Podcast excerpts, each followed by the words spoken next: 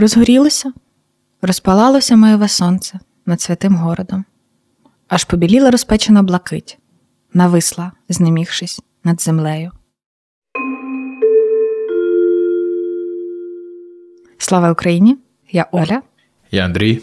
І я Антон, третя мозкова клітинка нашого подкасту. І я з'явився, щоб повідомити, що в нашого подкасту з'явився інстаграм. І перед тим, як ви почнете слухати наш випуск, е, забігайте в опис, там буде посилання на інстаграм, або шукайте в пошуку не той подкаст. Передаю вам слово.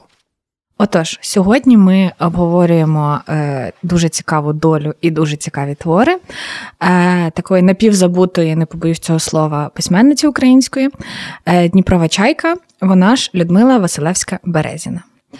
Е, я обрала її, тому що я сприймаю цей подкаст як свою не дуже прикриту можливість е, феміністичної пропаганди. Е, Насправді, тому що дуже багато українських письменниць у нас є напівзабутими, напівзнаними. Та сама Дніпрова Чайка досі немає якихось таких обширних розвідок про неї, якоїсь біографії впорядкованої, листувань її, її щоденників, записів. І це дуже прикро, тому що вона дуже цікава письменниця, вона дуже цікава персонажка, діячка. І мені було цікаво почитати її, е, обговорити її і трошки винести її на якесь світло, щоб про неї дізналось більше людей. Е, з творами Дніпрової чайки я була трошки знайома, бо е, маю декілька антологій жіночої української прози.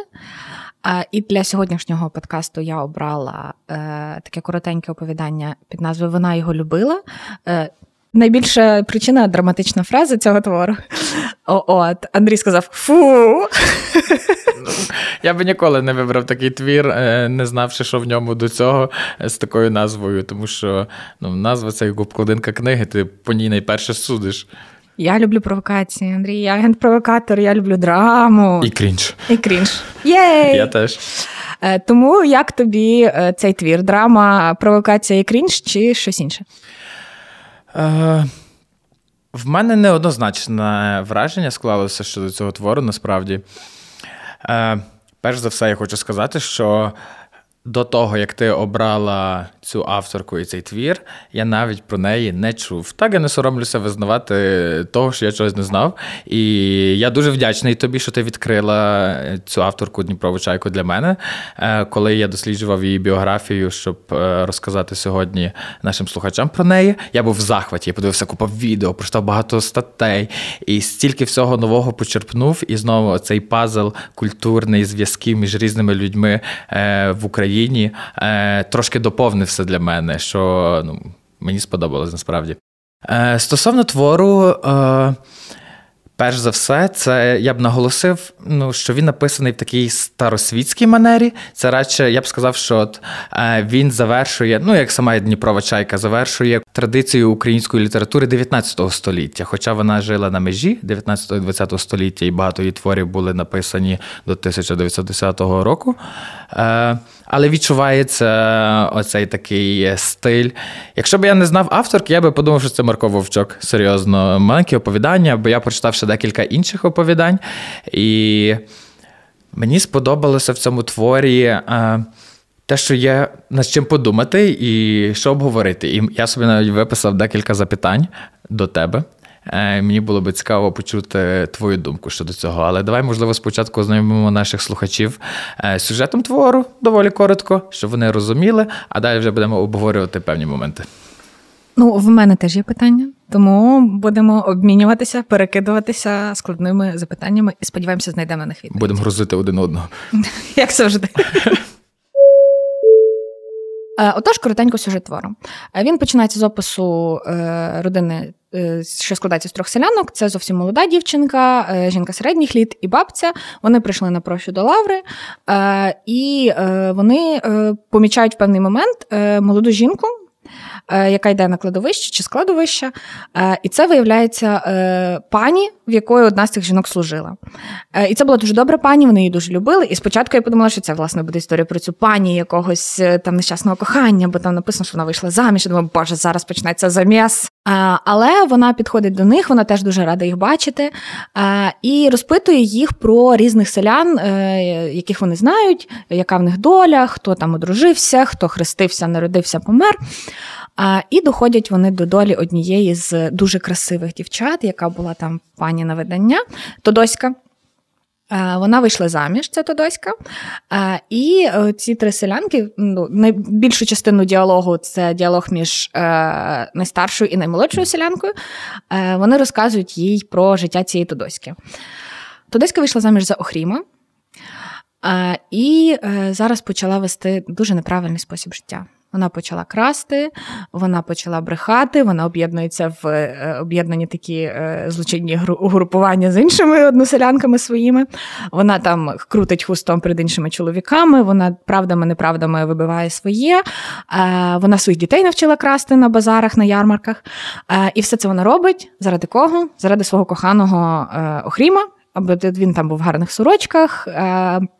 Весь там е, ошатний, красивий і нічого, в принципі, не робив. Е, і е, дуже цікавий момент, те, що нам оцю головну героїню, Тудоська, в принципі, є головною героїнею, її описують е, очима інших людей. І це дуже цікаво, мені це дуже сподобалось. Ми про це ще поговоримо. І вони розказують про ці її походеньки. Це такі напівплітки, напів те, що хто хто що десь бачив, баба бабі сказала. І потім проходить певний час, нас повертають до цієї панночки, е, бо ця панночка дізнається, що е, Тодоську заарештували разом з чоловіком. Оскільки вона панночка, вона має можливості ресурси, вона вирішує навідати цю Тодоську у в'язниці. Вона приходить до Тодоськи, вона не може впізнати цю прекрасну чарівну красуню, е, першу сільську даму, е, яка колись там зачаровувала всіх чоловіків. Вона бачить, що вона осунулась, вона сіра, вона хвора, вона нещасна, дуже худа. І е, виявляється, що Охріма заарештували теж, але його виправдали, і він не поїде заслання. А Тодоська за свої злочини таки поїде в заслання. Там ще важливий момент, що е, Охріма зловили на крадіжці, наче коней, потім його запхали до буцегарні, і Тодоська, щоб помститися, вона підпалила хату е, оцих людей, які були ограбовані перед тим, і там згоріли в тій хаті діти. Е, і Тодоську засилають на Сахалін. Тобто за те, що вона підпалила цю хату. Ну, тобто, зрозуміло, що вона вже не повернеться звідти. Якщо вона вже хвора і нещасна, то заслання вона не переживе. Е, і найцікавіший момент, е, чому власне оповідання так називається, е, Тодоська каже, що Охрім не хоче з нею їхати. Він вмив руки і сказав: ці руки нічого не крали і він буде далі жити своє життя, а вона е, муситиме їхати на заслання одна. І вона ледь не кричить цій пані, що я все це робила, бо я його любила, любила, любила. Отак драматично закінчується на такому, ну не кліфхенгері, але на такому драматичному моменті закінчується ця, це оповідання. І головною темою є стосунки Тодоськи, Феодосії і Охріма. І мені здалося, що ті стосунки дуже нездорові. Тобто, все, що вона не робила, е, вона оправдовувала словами, що вона це робить заради нього, заради дітей. Тобто вони не бідували, вони не годува... Е, не голодували. Е, там описано момент, що Охрім час від часу дозволяє собі так потужно випити. І замість того, щоб його лаяти, сварити чи забирати, вона тусується з ним. Е, вона постійно вона п'є з ним. Ну точніше, не п'є, вона, вона, вона, вона вдає п'яну. Вона вдає п'яну, але проводить час з ним в веселощах. Потім вона забирає його додому, і вже вдома вона починає істерику, що от ти мене не любиш, до чого ти нас призведеш. Я заради нас стараюся, а ти такий, ти сякий, я заради нас готова на все, а ти таке. І ну, це свого роду маніпуляція. Тобі так не здається, що вона насправді е, робить те, що вона хоче, але оправдовує. Е, це тим, що вона робить заради чоловіка, заради дітей, і тим перекидає навіть е, свого роду вину на них. Ну, коли ти сказав, мені здається, що це не здорові стосунки, то це не там червоні прапори, там просто треба бити в е, дзвони, бо це просто піздє, це не стосунки насправді. Е, І можна зрозуміти і її мотивацію, начебто. Е, і зрозуміти його, бо він стоїть збоку в білому пальті, він нічого такого не зробив. І це, звичайно, це найгірший, один з найгірших, напевно, прикладів стосунків. Але мені це й сподобалось, що показують і таке. Е, і головна героїня в нас абсолютно не позитивна. Ти їй. Несвідомо поза своєю волею співчуваєш в якийсь момент. У мене так, було так. до неї співчуття. Було, було. Але вона все одно жахлива. Ти розумієш, об'єктивно вона погана людина. Вона е, краде, вона вбила дітей, вона своїх дітей навчила красти, тобто вона своїх дітей виводить на такий самий неправильний шлях. Е, вона маніпулює тим своїм нещасним своїм чоловіком безвольним. І це кошмарно і жахливо. Але цікаво виписаний цей персонаж, так що він все одно викликає в тебе якусь симпатію. От, наприклад, якщо б вона не взяла контроль в свої руки, ти ж назвала щойно чоловіка безвольним. Е, Чи ти думаєш, що в них би було щасливе життя? Воно би окей, було би праведним, е, чесним. Чоловік би пив, можливо, би її бив.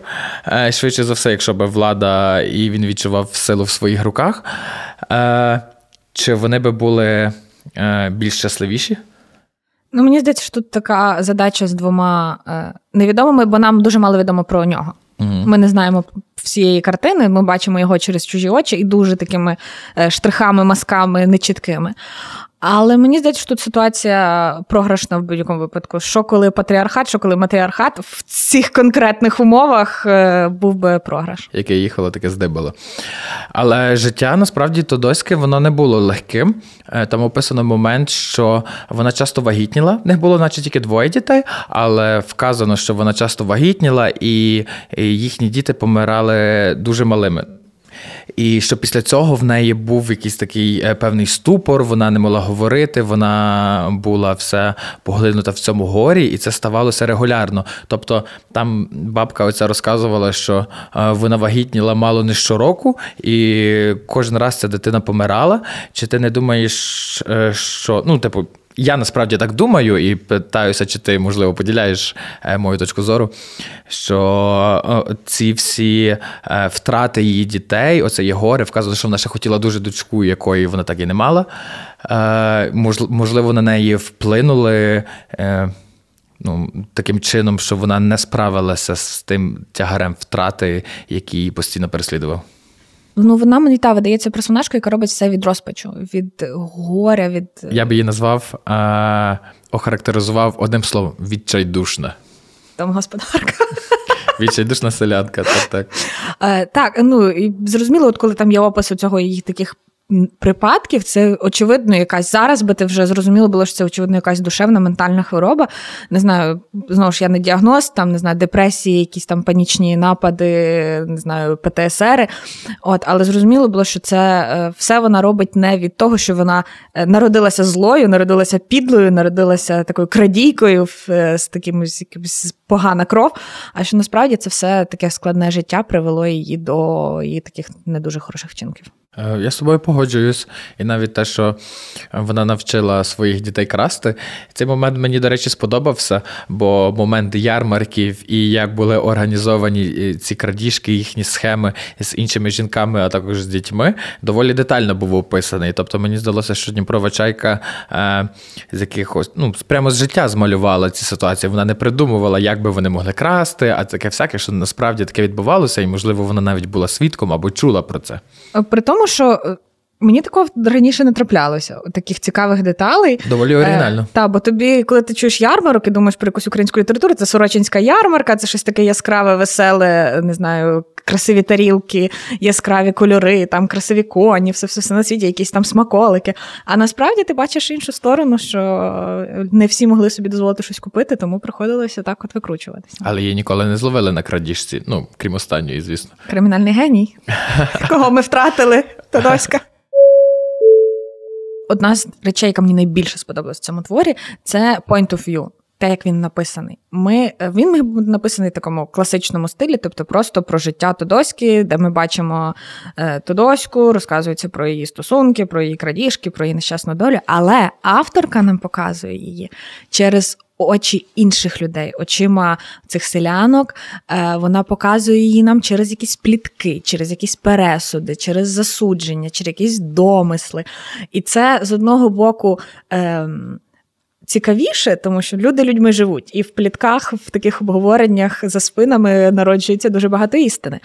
Але з іншого боку, це так само можуть бути і е, англійською називається unreliable narrator, ненадійний оповідач. Тобто Е, Наскільки ми е, можемо бути впевнені, що те, що про неї говорять, це насправді правда, і що з цього факт, а що з цього домисел. І це теж дуже цікаво. І те, що вони це розказують, е, таке звичайне сільське побутове життя буденне, розказують панночці. Е, ми не знаємо її точку зору, але бо вона її не вокалізує. Але коли вона приходить в до в'язниці до Тодоськи, ти розумієш, що все-таки панночка навіть з висоти своє свого панівства, такого з того, що вона була і це життя практично не торкалося. Вона могла цих людей бачити, але не говорити з ними ніколи.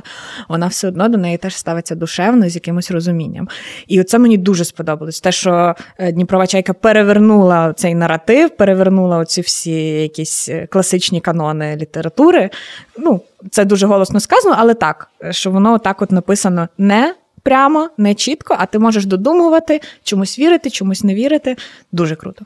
Там ще класно було, що ця стара баба розказувала, і це жінка середніх років. І от саме вона а, завжди говорила щось з погляду пліток, завжди щось таке максимально негативне, в'їдливе. І баба її завжди перебивала, або затикала її рот, каже: Та все, хватить це говорити. І е, е, старша жінка була більш розсудливою, вона не висловлювалася категорично. А от коли говорила е, оця середня, то ну було дуже відчутно, що це таке баба бабі сказала е, про щось, е, і вона її осуджує, було видно навіть її точку зору щодо цього, що вона говорить. Тому що баба говорила якось більш об'єктивно, деколи що та мала ще щось там е, підговорювала. Ну, то таке.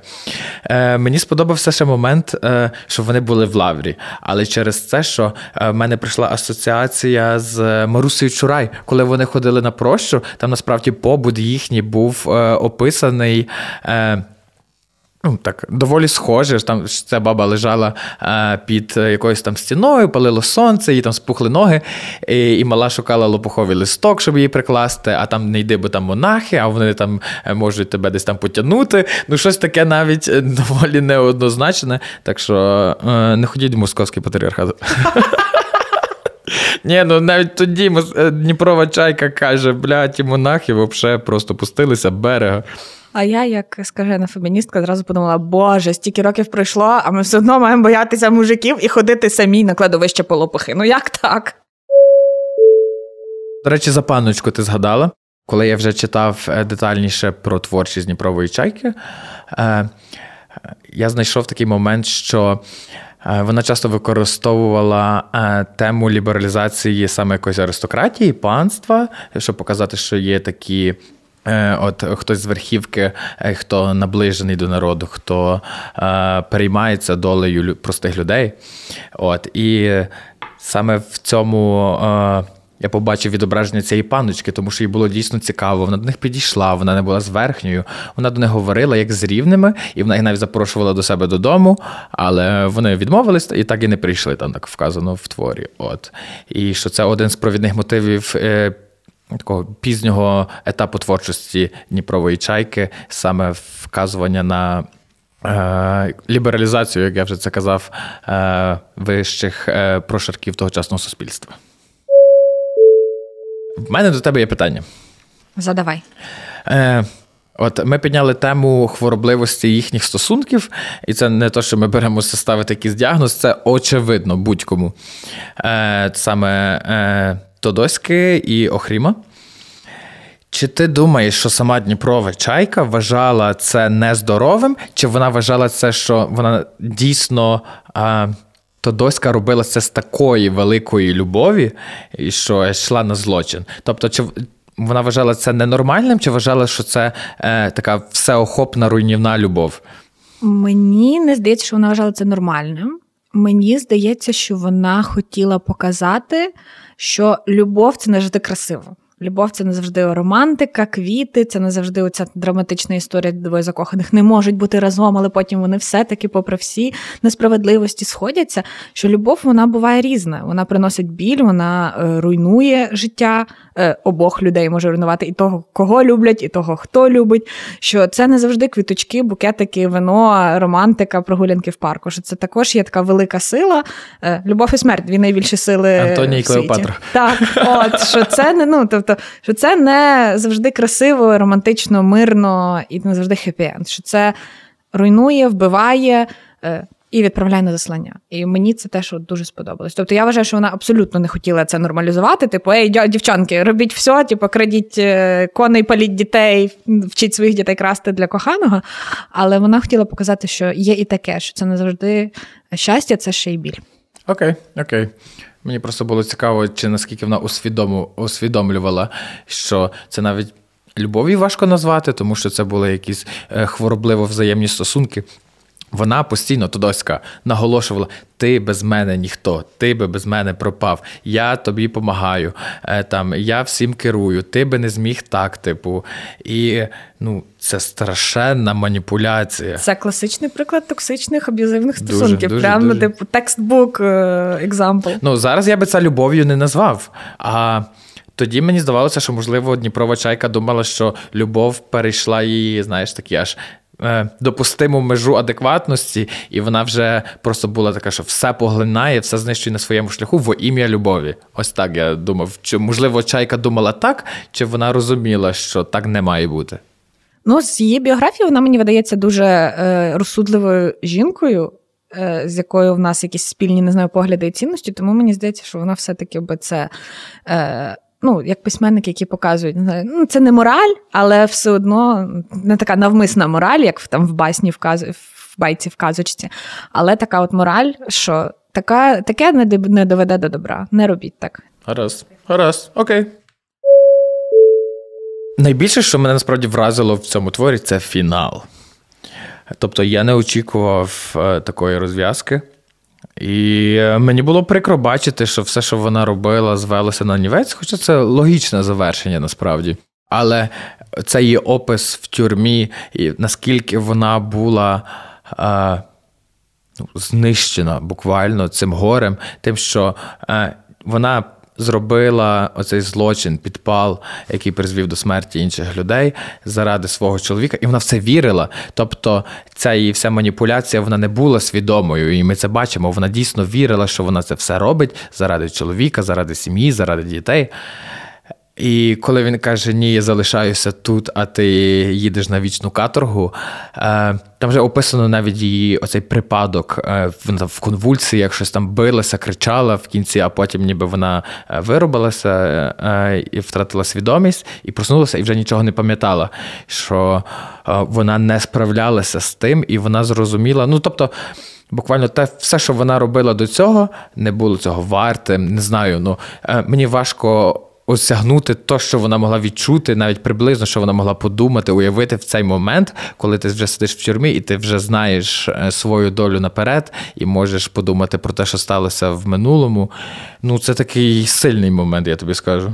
Це сильний момент, але от, от ти мене зараз цим навів на думку, що е, воно мені все одно видається, е, що вона шкодувала про те, що це все зійшло на нівець, що це все дарма, вона те, що вона робила, але вона не думає про те, е, скільки вона там болю і нещасть принесла іншим людям. Тобто вона не шкодує про.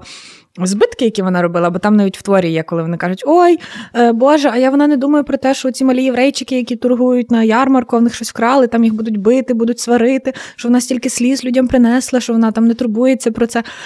І що вона, мені здається, що вона абсолютно цього не усвідомлює. Е, Вона не шкодує про те, що вона робила погані речі. Щиро вона не усвідомлює, що це погані речі.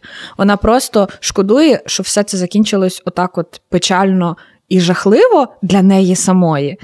І отут вона мені знов повертається такою чорною стороною Dark Side of е, Тодоська. І ти розумієш, що, блін, все, все-таки вона неприємна персонажка, і не треба їй співчувати. Абсолютно, абсолютно. Тобто я її не співчував, але знаєш, е, коли ти читаєш е, про переживання будь-яких персонажів, ти намагаєшся транслювати їхні відчуття на власний досвід. Ну, Це е, щось очевидне. І я от намагався, відповідно, навіть несвідомо це зробити. І ну, я був в шоці. Ну, типу, це важко і. Так як ми вже говорили, її життя не було важким, вона і втрачала дітей, і ну, вона крала не з того, що їй подобалося красти, а через те, що ну, вона намагалася вижити. Вона мені виглядає як твариною, яка була загнута в глухий кут, і вона мусила проявити оце своє дике єство, е, після чого її, її ну, за це і покарали. Ось так. Е, Людмила Березіна народилася у 1861 році е, на Херсонщині. Тоді це була Херсонська губернія, зараз це Миколаївська область, Холодний Яр. Вона була дочкою попа, і, відповідно, для неї готували життя дружини попа. Тобто, єдиним шляхом, який бачили для неї її батьки, це було життя попівни, матки, е, їмості, як ви хочете це назвати. Але е, чому вона мене викликає такий захват? Перший пункт е, її такий собі бунт проти батьків, тому що, незважаючи на те, яке життя їй готували, вона тупнула ніжкою, бахнула рукою по столу і сказала ні. Вона бачила себе Дніпровою чайкою, письменницею, людиною, яка буде змінювати літературу і культуру. Е, крім того, е, її бунт проти батьків е, так опосередковано, напевно, заключався в тому, що її батько був з Росії. Її батько був російським попом, якого не знаю, переселили, чи він сам переїхав. І відповідно в родині вони спілкувалися російською мовою. Але вона свідомо для себе вибрала шлях українофільства, шлях української письменниці, української діячки, української просвітниці. І цим вона мені теж дуже імпонує. Я тут хочу зачитати частинку з її щоденників про е, її любов і ставлення до України і як вона зробила цей вибір. Знаю тепер, що я українка, і ніяке лихоліття, слова чи події Великої Росії не хвилюють мого серця так, як історія України. Ніякий спів не знаходить такого відгомону в душі, як український, ні за кого не болить так серце, як за її помилки. Її виразки відлунюють стогоном в мене в душі. І чим більше бачу в її історії помилок, недоліків, тим палкіше люблю Україну. О, це дуже гарно. Е, Зі свого боку, я би хотів сказати, що найбільше. А таке перше, що мені згадується з біографії Дніпрової чайки, е, це те, що е, вона була з Херсонської губернії, саме там зараз Миколаївська область, потім навчилася в Одесі. В нас, ну особливо в мене, можливо, це так не є. Я зараз говорю тільки про своє бачення, але Одеси трошки бракує в культурному аспекті. Ми її дуже мало бачимо. І коли я останній раз був е, в Одесі на останньому е, кінофестивалі, я був в музеї. Е, сучасного мистецтва, е, і там було дуже багато е, показано, наприклад, художників, е, які творили в цей час. І я не знав навіть, що їхнє життя було настільки тісно пов'язане з Одесою. І оце саме згадка про Одесу. про ну, яку мало чути з культурного боку. Ну, був Ройтбург, ну все, він помер, на жаль. І все, більше я нічого не чув. І згадка про це місто, коли я читав про біографію Дніпрової чайки, яка додала мені трошки тепла. І друге, це те, що було, коли вона зі своїм чоловіком Феофаном Василевським.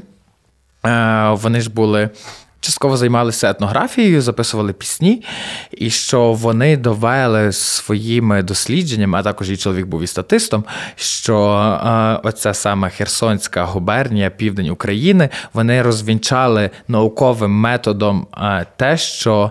Е, Якщо б не Російська імперія, там би нічого не було. Що Там було дике поле. Насправді там життя було завжди, і людська цивілізація, і різні народи були присутні завжди, і українці були. І саме через це їх переслідували, е, і через це вони попали в неласку саме до тодішньої влади. Е, так, її культурна діяльність. Як і інтографічна, так і загалом культурна, вона дуже потужна, тому що вони е, з чоловіком е, і з іншими діячами того часу в Херсоні згуртувалися, і там був потужний пласт. Так, це був Русові, Гребінка. Так, Гребінка, Маркович. Це просто е, ти їх собі не поєднуєш, як ти казав, пазл складається. Так, а я тут, про це і казав. Я про це і казав. А тут оця вся культура, вона в тебе поєднується, що це не були якісь поодинокі мисці, не знаю, письменники, художники, композитори, що вони всі діяли в якомусь якомусь симбіозі. Це було складно, це було протизаконно. Їх переслідували, їх арештовували, їм забороняли писати, їх висилали, нехай не на Сахалін, але просто забороняли жити там, де вони хотіли жити. І вона мене викликає шалене захоплення ще й тим, що вона протидіяла системі постійно. Це так само з її чоловіком. Е, він же спочатку жив в Кропивницькому, е, тоді Єлисаветград, і він був пов'язаний з гуртком Карпенка Карого е, з українофілами. Після чого він якраз був, йому було заборонено там жити, і він переїхав в Херсон, там, де й познайомився з Дніпровою чайкою. От і те, що після того вона була знайома і взаємодіяла з Миколою Лисенком, якому вона написала лібрето для трьох е, його найвідоміших дитячих опер: е, Коза Дереза, Пан Коцький і Зима і весна. Я просто був в захваті, ну, типу, що пазл настільки склався і впродовж цілої її біографії, тобто навіть не якийсь один момент, а такий навіть загально. А крім того, Е, режисеркою цих дитячих опер декількох виступала Леся Українка. Бо вони також е, знайомились подружжя е, Василевських Березіних, знайомилися з Коцюбинським, з Пчілкою, з Лесю Українкою, і Леся ці п'єси режисерувала опери. опери. Так, але вона їх ем, я читав, що вона їх режисерувала в себе вдома. В них е, були приватні постановки, вони самі розігрували в себе, і Леся їх ставила от е, саме приватні для своїх, для дому, тобто не публічні. Ну, але це все одно е, велике визнання таланту, звісно, велике звісно. визнання творчого доробку, тому що. Е, при всій повазі до Дніпрової чайки вона не Леся. Все одно Леся генійка, Леся набагато більш для мене версатильна авторка. Але те, що вона побачила і визнала, е, що це класна творчість, що це талановито, що це потужно. І мені здається, що навіть їхні домашні постановки це все одно е, плін. Я би хотіла побувати на домашній постановці в будинку Драгоманових косачів, і це було б для мене краще, ніж будь-яка ласкала і метрополітен опера. Абсолютно згадуючи за Олену Пчілку і Лесю Українку. Мені найбільше насправді з біографії сподобався оцей факт, що Дніпрова чайка видавалася в Альманасі, який виходив у Львові е, е, під протекторатом е, Олени Пчілки і Наталії Кобирянської? Кобринської. Кобринської, дякую. Е, І називався Перший вінок. Що це був перший е, жіночий альманах, і взагалі вони висловлювали там такі ідеї, які потім Вірджинія Вулф, яку ми обговорювали в нашому також випуску, аж за е, 40-50 років після цього. Е, Почала е, викладати, тобто, що, наприклад, е, дитячі садки мають бути, щоб жінка мала більше часу для себе, а не тільки за догляду е, для дітей, що вона не має бути якоюсь нянькою. І це було настільки революційно, що е, я тобі передаю думку, бо я вважаю, що ти маєш більше що про це сказати. Це були фантастично прогресивні жінки в нашому українському патріархальному, дуже і навіть зараз суспільстві вони висловлювали такі думки, що я є я. я є окрема особистість, я не є якийсь придаток, додаток, доповнення плюс один до мого чоловіка. Я хочу робити роботу. Чи це творча робота, чи це робота, не знаю, будь-де на заводі, на фабриці, буде лікаркою, вчителькою. І ці всі ідеї, вони ну, їх, на жаль, не викладають. Ну, це не є е, загально якась відома інформація. Тобто цього там в, історичних якихось розвідках немає в Європі, наприклад, тобто в якійсь історії фемінізму. Але це було неймовірно. І я дуже пишаюся нашими жінками і дуже е, вдячна тому самому Драгоманову, який, здається, оце все фінансував. Тобто, цей перший вінок він е, вклався, він повірив Олені Пчілці, що це щось таке достойне, і е, що в них була можливість отак от вокалізувати свої думки і своє бажання. Так, я би насправді поставив цей альманах е, в рівень з русалкою Дністровою, яку ми вивчаємо в школі. Е, е, там ну, Ми знаємо про її існування. А про цей альманах ну, я ніколи не чув, поки от не читав біографію Дніпрової чайки. І я би його поставив на рівень з цим, бо потім е, оцей, я читав про цей монах, потім читав про Кобринську. Е, І мене так затягнуло, і я був просто в захваті насправді. І найцікавіший факт, ну, якщо ми вже говоримо про цей монах, е, це свого роду чутки, але те, що там мала бути ще Ольга Кобилянська, аж укладником м, е, чи редактором е, цього альманаху був Іван Франко.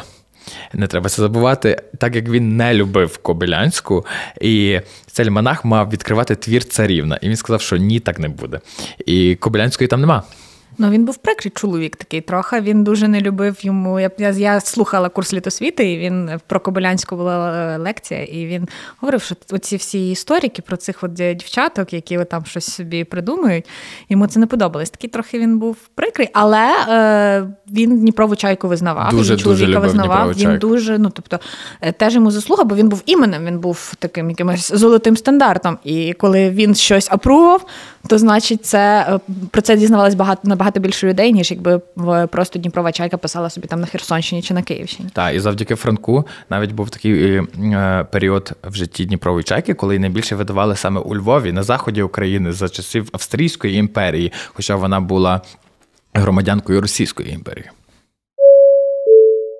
Мене доволі зацікавив е, саме її період е, життя в Херсоні, так як Дніпрова чайка була змушена переїжджати декілька разів через те, що їх висилали з Херсону і забороняли їм жити, потім вона могла повернутися, потім знову висилали.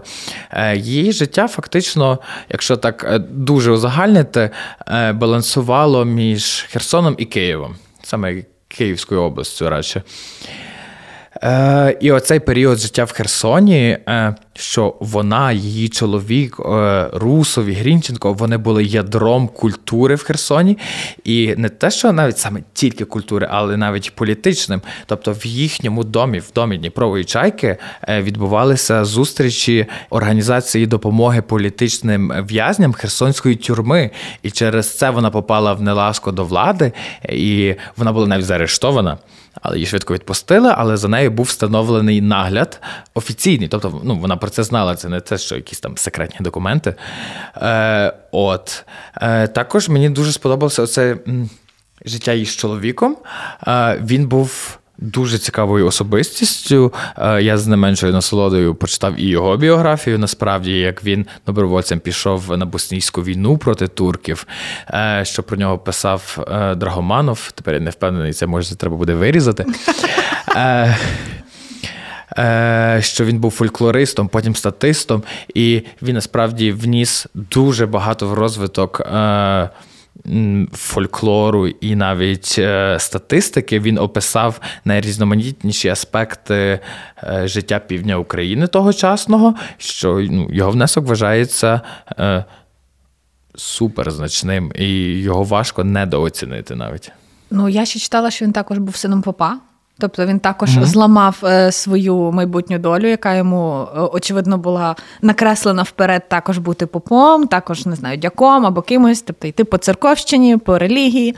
Але він це зламав і пішов в публіцистику, в статистику, в історію, в етнографію. І це теж заслуговує на повагу. Абсолютно. Підсумовуючи мої враження від біографії е, Людмили. Можу я думаю, так називати після цього подкасту. Е, Теска моєї мами, до речі. Е, Вона мені дуже подобається. Я мрію про те, аби екранізували або белетризували е, більшість е, біографій наших письменників, тому що вони дуже цікаві, дуже непередбачувані з такими поворотами долі, які не придумаєш навмисне. І для мене її біографія вкладається в три слова. Як у нас було. Сарказм, оргазм, маразм в одному випуску, то тут це сепарація, емансипація і творчість. Гарно. Я забув про одну дуже важливу деталь. І вона трошки вже не вписується в контекст нашої розмови, але я не можу за неї не згадати. Чому зараз так мало людей знають про Дніпрову чайку? Це ж є факт, що е, свого часу вона насправді була доволі відомою, і її знали ну там на рівні зеленою пчілкою, Лесею Українкою. Але в 30-х роках, е, коли вже після її смерті видавалися її твори, там в певних томах, в певній кількості, е, саме цього опорядника було розстріляно 30-ті роки. І відповідно всі його праці були визнані як е, ну, заборонені, неблагополучні. І саме тому Дніпрова чайка випадає з контексту української літератури, тому що е, розстріл цього упорядника, я не пам'ятаю, на жаль, його імені. Е, він потягнув за собою в небуття імення ну, Дніпрової чайки, і про неї починають згадувати аж вже після відлиги. Угу.